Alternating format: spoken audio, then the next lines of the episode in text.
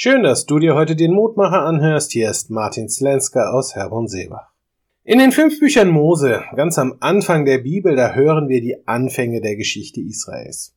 Im ersten Buch Mose, da lesen wir von den Erzeltern und von den Umständen, warum das Volk Israel in Ägypten ist. Im zweiten bis fünften Buch Mose geht es dann um die Befreiung aus der ägyptischen Sklaverei und den Zug des Volkes durch die Wüste. Denn die große Befreiung führte schon damals keineswegs sofort ins Paradies des verheißenen Landes. Dazwischen liegen vielmehr 40 Wüstenjahre. Eine Zeit des Suchens, des Reflektierens, des Streitens, des Wachsens. Und immer wieder wiederholt sich dabei ein ganz bestimmtes Schema, welches bis heute zur menschlichen Wirklichkeit dazugehört.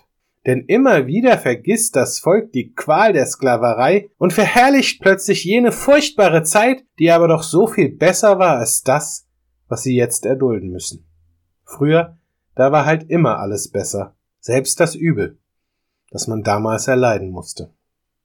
Das Schöne an der Erzählung jener Erfahrung ist aber die Unmittelbarkeit, mit der zumindest aus Sicht des Erzählers Gott auf dieses Gemeckere reagiert. Im Umfeld der heutigen Losung aus dem vierten Buch Mose Kapitel 21 sehen wir das besonders gut.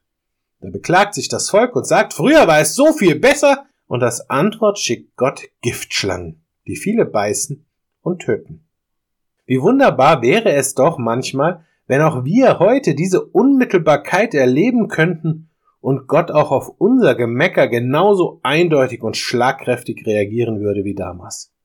Denn dann würden wir uns vielleicht auch genau so verhalten wie damals das Volk Israel.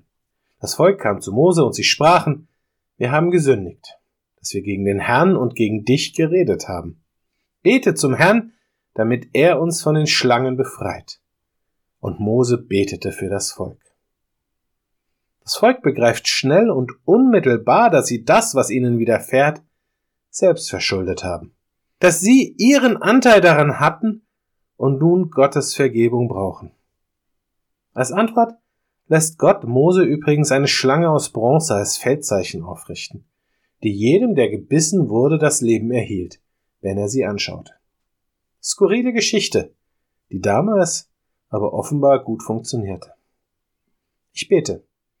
Herr, wir sündigen gegen dich und deine Worte. Wir machen uns selbst zum Maßstab und vergessen dabei, was du uns alles in deiner Güte und Gnade geschenkt hast.